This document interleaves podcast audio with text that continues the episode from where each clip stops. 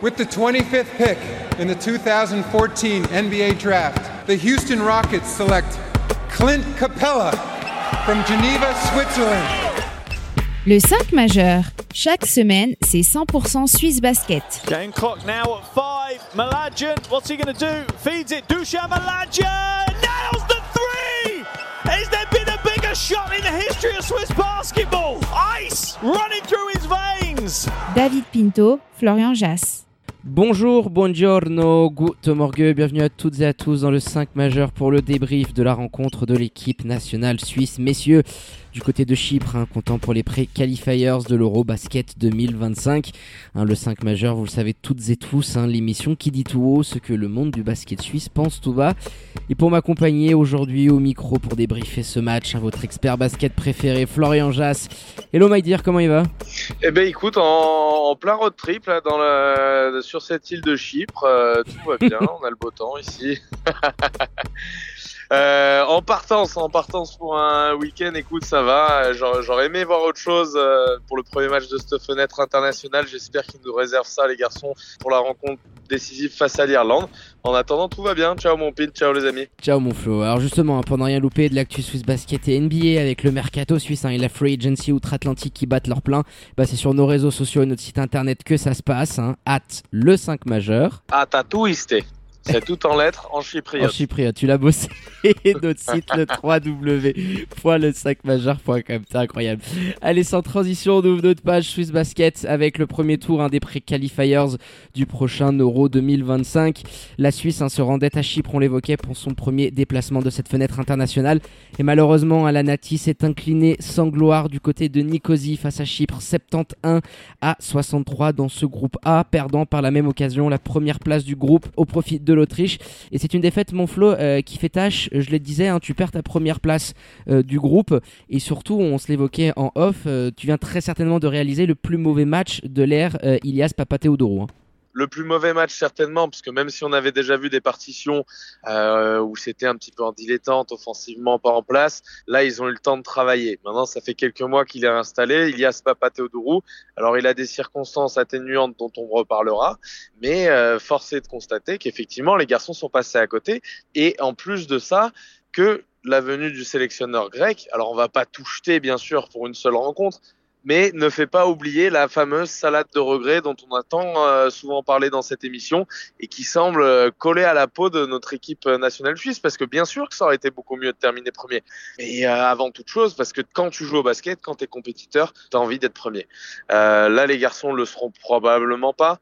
Il y aura un match décisif face aux Irlandais. Ce sera pas un déplacement facile. En attendant, il va falloir qu'ils se remettent un petit peu la tête à l'endroit. Une fois de plus, on peut noter, je pense, ce qu'on a noté depuis tant d'années. Mais il y a un réel manque de shoot dans cette équipe, de joueurs capables de jouer sans le ballon et de shooter justement très rapidement et d'être adroit.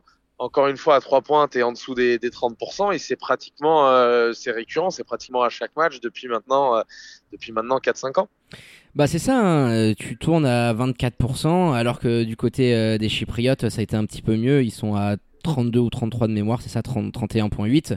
Mais ce qui nous a surtout frappé, c'est ce manque criant de créativité en attaque, c'est-à-dire que offensivement c'était la panne totale. Alors on sait que Ilias Papatheodorou, il aime beaucoup jouer sur demi-terrain, réécouter nos podcasts qu'on a envoyés depuis son arrivée à la tête de la Nati. C'est un jeu où il apprécie de calmer le tempo, de jouer sur des longues possessions, mais là hier, zéro transition, et sur demi-terrain, ça manquait clairement de créativité, il n'y avait rien. Je veux dire, Kazadi et Michel Offik N'Zeghe étaient vraiment les seuls qui surnageaient et qui ont maintenu la Nati. Et il faut donner du crédit à l'ancien joueur des Lions de Genève qui a eu quelques matchs en fin de saison du côté de la Pro B française, mais qui a quasiment pas joué de la saison. Et c'était vraiment lui qui, à l'intérieur, dans la peinture, essayait un petit peu de rameuter ses coéquipiers derrière lui. Mis en exergue, on le sait bien sûr, Michel Offik N'Zeghe, c'est un talent, que ce soit défensif, il a été D-boy la saison dernière du championnat, mais que ce soit offensif aussi.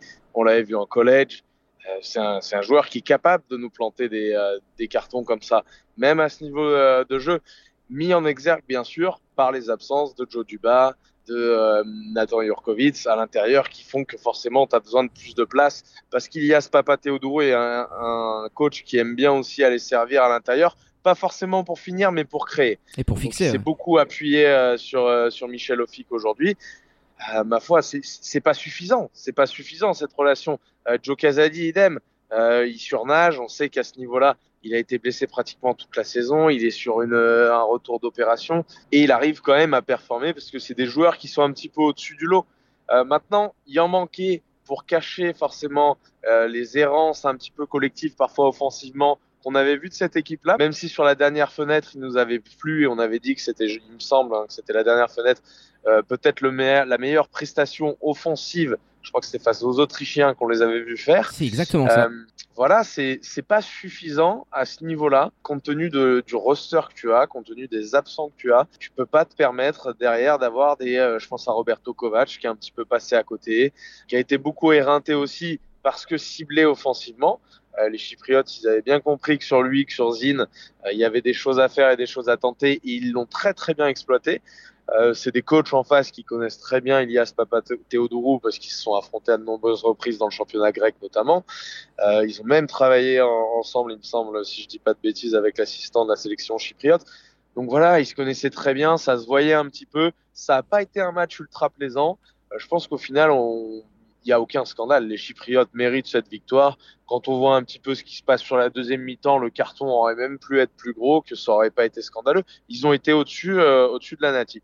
Oui, c'est sûr, t'as juste un petit passage durant le deuxième quart-temps où on se dit tiens, la Suisse va prendre un petit peu les devants et puis Chypre arrive tout de suite à repasser devant et tu l'as très bien évoqué, il y a des joueurs qui sont complètement passés à côté. Je pense au bas court, c'est-à-dire que derrière Kazadi, on attendait des joueurs comme Selim Fofana, comme Robert Zin, comme Kovacs qui ont été aux abonnés absents dans ce qu'ils ont pu amener en attaque, mais aussi en défense, parce que on le sait, Ilias Papatheodorou, il a certains choix, et hier, ça s'est avéré clairement non payant pour la Nati, de constamment switcher défensivement parlant, ça a créé des mismatchs que les Chypriotes sont allés cibler à merveille.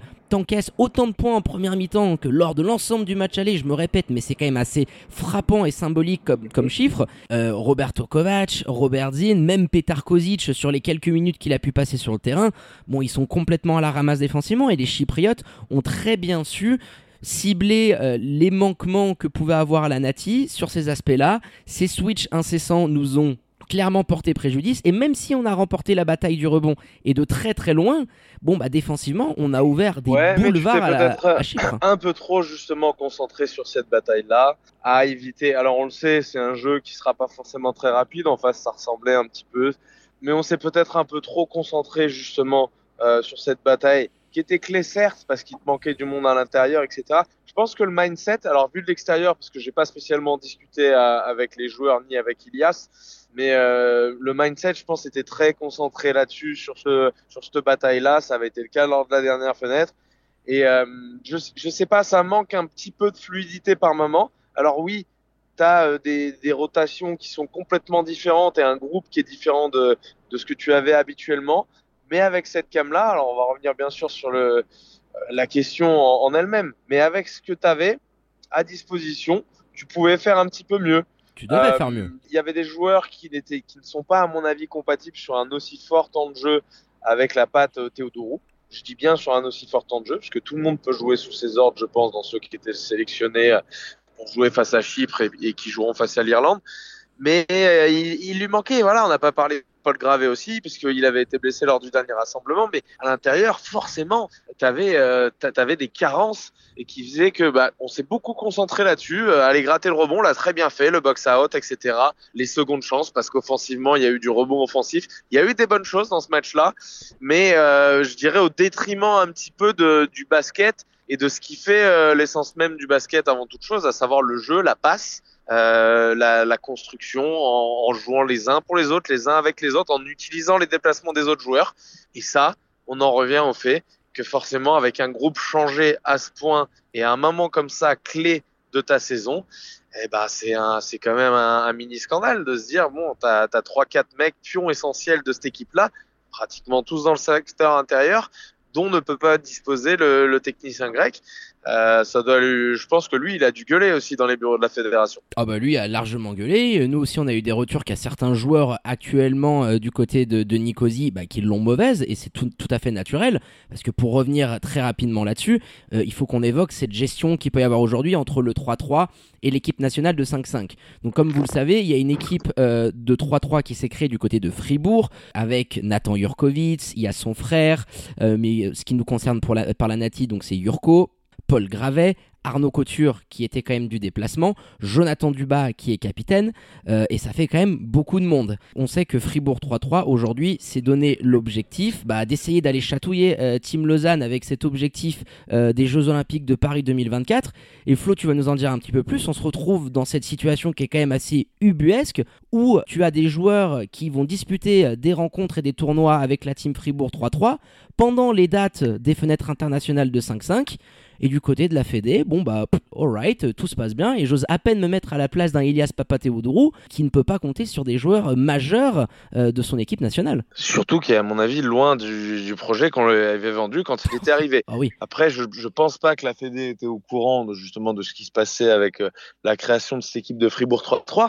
Alors, scandale, Eric Lehmann avait justement, s'était un petit peu énervé, inquiété, avait dit aux joueurs, non mais attendez les gars, comment ça va se passer, etc. Bon. La Fédé, laisser couler, c'est un bien grand mot. Ma foi, ils n'ont pas bien de choix. Tu as des joueurs qui te disent aujourd'hui quel aurait pu être le discours du côté de la fédération de dire « Ok les gars, vous voulez être absents sur cette fenêtre-là, eh ben, vous pouvez aller vous faire mettre pour le reste des qualifs. En fait, on fera sans vous. » Est-ce que ça aurait été une solution pour que cette équipe soit performante ? Donc, la Fédé, bien sûr qu'il pouvait y avoir des façons de mieux faire. J'imagine que oui.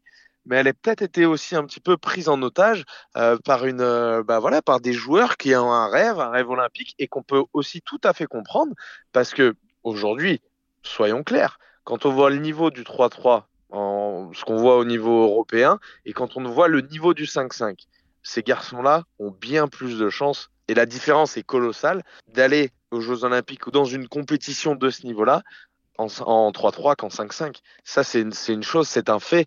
Et aujourd'hui, je crois que tu peux pas vraiment te battre contre un rêve comme ça. Ils ont ça en eux. Ils sont un groupe de 4, 5, 6 joueurs, il me semble. Leur explication de dire, on savait bien que c'était un petit peu un écran de fumée, de dire oui, on est 5, 6, 7, donc du coup, ça va permettre, s'il y a besoin d'un meneur, s'il y a besoin d'un intérieur. Non. On raisonne pas comme ça, effectivement, quand on est sur du haut niveau. Donc, la Fédé, aujourd'hui, doit peut-être au détriment de la performance, mais prendre une décision un petit peu plus radicale, ça sans aucun doute, sur ces joueurs-là, et leur dire, les garçons, quand on a des fenêtres de 5-5, si vous donnez la priorité au 3-3, ça sera compliqué forcément de nous suivre pour le reste de l'aventure. Mais si tu fais ça, dans le même temps, ta performance, elle va être grandement diminuée. Mais ils n'ont pas bien d'autres choix, la fédération. Tu peux pas te battre au bout d'un moment quand les joueurs... C'est pareil, quand un joueur veut se barrer d'un club, et tu peux pas le retenir, lui dire tiens, je vais te donner 2000 de plus, parce qu'en fait, il va te dire 3-4 mois après, ça me suffit plus, j'ai envie quand même de me barrer. Quand le cœur y est plus, alors le cœur y est pour la Nati, bien entendu, mais ils ont ça dans la tête, et on l'a très bien vu, ils ont une excitation qui est très forte autour du 3-3, et ils ont raison, parce que de ce qu'on a vu sur les premiers matchs, mais ils sont compétitifs. Cette équipe a un potentiel pour être monstrueuse. Mais aujourd'hui, après, taper sur la fédération, ils ont été un petit peu, à mon avis, pris en otage, comme les coéquipiers, qui n'étaient pas forcément tous au courant, un petit peu tout le monde qui a découvert ça, et qui s'est dit, waouh, on est content pour eux, mais par contre, on espère que ça va pas porter préjudice sur le 5-5. Aujourd'hui, on se rend compte que si. Et si demain, c'est Joe Kazadi qui est absent et pas les intérieurs, ce sera la même chose parce que c'est des pions qui sont tous essentiels. Que ce soit Joe Duba qui a été capitaine pendant très longtemps, que ce soit Arnaud Couture, Joe Kazadi, et il me semble que j'en oublie un. T'oublies Nathan et Paul. Nathan Jurkovic et Paul Gravel, ces 5 joueurs-là, ça pourrait être le 5 de départ de la Nati. C'est ça qu'il faut bien se rendre compte de ça aujourd'hui. Ah bah oui, c'est sûr que certain, tu l'as assez bien résumé, la fédération, elle est prise un petit peu dans un étau, mais moi je suis d'accord avec toi que tu aurais dû, je pense, selon mon humble opinion, trouver un autre terrain d'entente, essayer de leur dire, les gars, écoutez, on va tout faire pour vous mettre dans les meilleures dispositions pour que vous puissiez atteindre votre objectif olympique, mais on ne peut pas mettre comme ça en péril le futur de l'équipe nationale 5-5 avec tout ce que tu as pu faire, avec un Ilias Papatheodorou que tu es allé chercher, avec un projet que tu lui as vendu, sachant que, imaginons que tu te qualifies, et on va enchaîner comme ça sur la rencontre de dimanche, tu arrives à te qualifier face à l'Irlande, il y aura une autre fenêtre qui va arriver du deuxième tour fin août. Et qu'est-ce qui se passe aussi? Bien parce sûr. Que fin août, il y aura d'autres rencontres. C'est des choses qui ont été mentionnées. Eric Lehmann, c'était ses inquiétudes tout de suite de dire aux garçons, les gars, vous pouvez pas faire ça. Mais bon, comme je l'ai dit, une fois que tu as des gars qui te disent en face, des gars de ce niveau-là, je veux dire, aujourd'hui, tu as la même équipe qui est constituée, un Fribourg 3-3 avec, je sais pas, Robert Zin, sans manquer de respect à ses joueurs, bien entendu. Mais avec Robert Zin, Petar Kozic, les joueurs qui étaient sélectionnés là et qui ne le sont pas habituellement, t'as un discours qui est différent. Aujourd'hui, le problème majeur, à la fois pour la sélection et puis pour les dirigeants de Swiss Basketball, c'est que c'est des cadres, c'est que c'est des joueurs, je l'ai dit, qui pourraient faire partie du 5 de départ, qui pourraient tous être dans le 5 de départ de la Nati. Et c'est ça qui pose un gros problème, parce que tu peux pas justement leur dire, les garçons, choisissez entre le 3-3 et le 5-5. Ou alors tu peux le faire, mais forcément ton équipe nationale de 5-5, tu peux faire une croix dessus, parce que c'est des joueurs au talent immense à l'échelle suisse et même à l'échelle européenne. C'est des très bons joueurs de basket. J'ai du mal à voir ce qu'ils pourraient faire de plus pour les fenêtres à venir, hormis leur dire de ne pas aller sur le 3-3. Mais ça, est-ce que... Ou de ne pas aller sur le 3-3 déjà... sur les fenêtres qui peuvent coïncider. Parce que là, tu as c'était quoi? C'était le tournoi de Poitiers actuellement. Et si tu te qualifies, tu as une autre fenêtre en fin août. Il me semble, si je dis pas de bêtises, c'est le premier sur lequel il se lançait. Le calendrier, au bout d'un moment, il faut pas oublier non plus que les garçons ont des obligations en club. Ils sont payés, ils sont salariés de ces clubs-là, et là, ils pourront pas faire ce qu'ils veulent. Ce qui est différent quand tu arrives dans le cadre de la sélection. Et c'est pour ça que c'est vraiment un contexte très délicat. Ah oui. Et je pense que c'est dur de taper sur les doigts de la Fédé ou de taper sur les doigts de ses joueurs. C'est un concours de circonstances un petit peu malheureux, où peut-être que, effectivement, en se rasseyant à une table, on pourrait trouver une solution plus adéquate. Mais Paris 2024, c'est dans moins de 2 ans. Et malheureusement, les garçons, ils ont besoin d'être prêts. Pour être prêts, ils ont des fenêtres qui sont réduites par rapport à des joueurs qui ne feraient que du 3-3, par exemple. Et donc, ça va être sur les étés, ça va être sur les fenêtres de sélection suisse. Et ça, à mon avis, pour en avoir discuté avec les intéressés, ça changera pas à l'avenir. Donc oui, la sélection est affaiblie forcément par ce projet-là. Mais dans un autre sens, on sera les premiers à être comme des dingues s'ils sont à Paris en 2024. Mais bien sûr qu'on sera les premiers à aller les couvrir sur place. Mais moi, je me mets aussi à la place d'un Ilias Papatheodorou. À ce compte-là, si tu sais que tu pourras jamais compter sur eux pendant les étés, c'est déjà arrivé dans d'autres sélections, dans d'autres pays. Tu leur dis, voilà, messieurs, vous ne serez plus appelés, parce qu'il faut aussi que tu donnes une certaine priorité et que tu puisses donner des atouts dans la main d'un Ilias Papatheodorou, qui fait des semaines d'entraînement avec certains joueurs, qui ensuite ne sont pas là pendant les rencontres. Tu mets en place des systèmes que tu ne peux plus utiliser parce qu'il te manque tel ou tel gars. Enfin, je veux dire, au bout d'un moment, moi j'ai peur qu'Ilias il pète une durite et il se barre. Hein. À mon avis, on se dirige vers quelque chose comme ça. De toute façon, ça, c'est une certitude que ça va lui trotter dans la tête, à mon avis. C'est un garçon qui est professionnel. Les histoires de tiens, il y en a un qui va venir, finalement, il est là que le dimanche. Ah non, il peut venir le jeudi, on le sait la veille, etc. Au bout d'un moment, le garçon, ça va le gonfler. Mais c'est aussi l'histoire de cette sélection-là.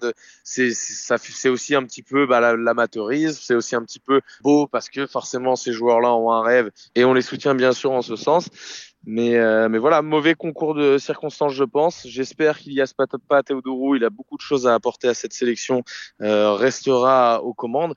Et des retours, en tout cas, qu'on a eu, il a été un petit peu scandalisé et choqué pas forcément par l'attitude des joueurs, mais par un petit peu tout ça, de se dire, mais putain, qu'est-ce qui me tombe sur la gueule, quoi. C'est pas possible. J'ai 5 joueurs cadres de mon équipe qui seront pas là dans des moments ultra importants. Et justement, ça vient de les mettre dans la merde, parce que, alors, on peut réécrire l'histoire, etc. Mais à mon avis, avec ces 5 joueurs présents, alors ces 5, non, il y avait Joe qui était là et Arnaud, donc je suis un petit peu dur.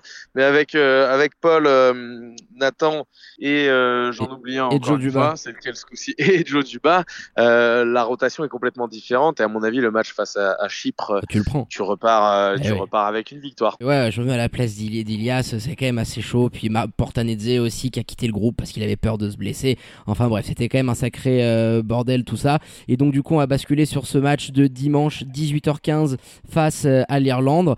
Bah, à la vida, à la muerte, mon Flo, tu as plus le choix maintenant. Tu as laissé la première place du groupe à l'Autriche. Tu ne peux qu'espérer obtenir le seul billet qui est attribué au meilleur deuxième des trois groupes de ce premier tour des pré-qualifiers. Donc pour cela, il va falloir l'emporter du côté de Dublin ou alors une défaite par moins de 11 points pour espérer obtenir le fameux sésame. Dans le cas d'une défaite assez lourde, il faudra sortir la calculette et faire les comptes d'apothicaire avec aussi le deuxième du groupe C entre le Danemark et la Norvège. Et là, du coup, ça pourrait commencer à être très compliqué. Mais quand tu vois que tu t'es incliné du côté de Chypre, qui est la plus mauvaise équipe du groupe, la plus faible et de loin, ce déplacement du côté de nos amis irlandais chez les lutins là-bas. Comment on dit les leprechauns, le petit lutin irlandais, c'est ça ? Ça sent pas bon, hein, franchement. Là, je suis très pessimiste et voilà, j'espère qu'ils vont le faire, mais quand tu vois la prestation d'hier soir, ça te laisse pas place à l'optimisme pour la rencontre de dimanche. Non, c'est un déplacement. De toute façon, là, il existe double fenêtre avec déplacement à la fois à Chypre et en Irlande. Elle est compliquée à gérer en termes de logistique, en termes, on n'avait pas encore à l'époque, il me semble, l'information de Fribourg 3-3, mais en termes juste de logistique, ça arrive dans fatigue. Un moment où les joueurs sont pas au pic de leur forme parce que t'es en plein été, ça arrive aussi à un moment où tu dois te faire un déplacement à la fois à Chypre et t'as pas les moyens contre des grosses fédérations ou des grosses sélections nationales, et à la fois derrière un déplacement en Irlande. Donc bien sûr, maintenant moi j'y crois, je pense que Papatheodorou et son groupe, ils sont capables, les gars, d'aller nous serrer le verrou un petit peu sur un match, de tout donner. Et voilà, il faudra un petit peu de réussite, un petit peu d'adresse sûrement. Sans ça, ça sera compliqué. Mais allez, une petite piécette sur la victoire de la Suisse après overtime en Irlande à Dublin. Trop, qu'est-ce que je prends, mon grand, après prolongation sur un shoot de Kazadi. On signe tout de suite, mon Flo. Allez, du coup, on va clôturer là-dessus. On a été plus que complet sur cette rencontre avant le game décisif. On l'a évoqué, 18h15, Save the Date dimanche soir sur RTS Sport face à l'Irlande à Dublin. Allez, on termine en beauté avec les remerciements habituels à votre expert basket préféré, Florian Jass. Danke, my dear, pour la préparation de cette émission. Et puis à dimanche. Et allez, à dimanche, les amis. Merci, mon Pint. Et puis on croise les doigts pour ce déplacement à Dublin. Ciao, ciao. Ciao, mon Flo. Allez, quant à moi, il ne me reste plus qu'à vous dire de prendre soin de vous. Faites pas trop les fofolles et les foufous. Sortez couverts avec le masque et tout ce qui s'ensuit. Et bien évidemment, connectez à nos réseaux sociaux, notre site internet pour ne rien louper de l'actu Swiss Basket et NBA. Très bonne journée à toutes et à tous. Je vous embrasse. Passez un bon week-end et je vous dis à très bientôt pour un nouvel opus du 5 majeur. Ciao ciao.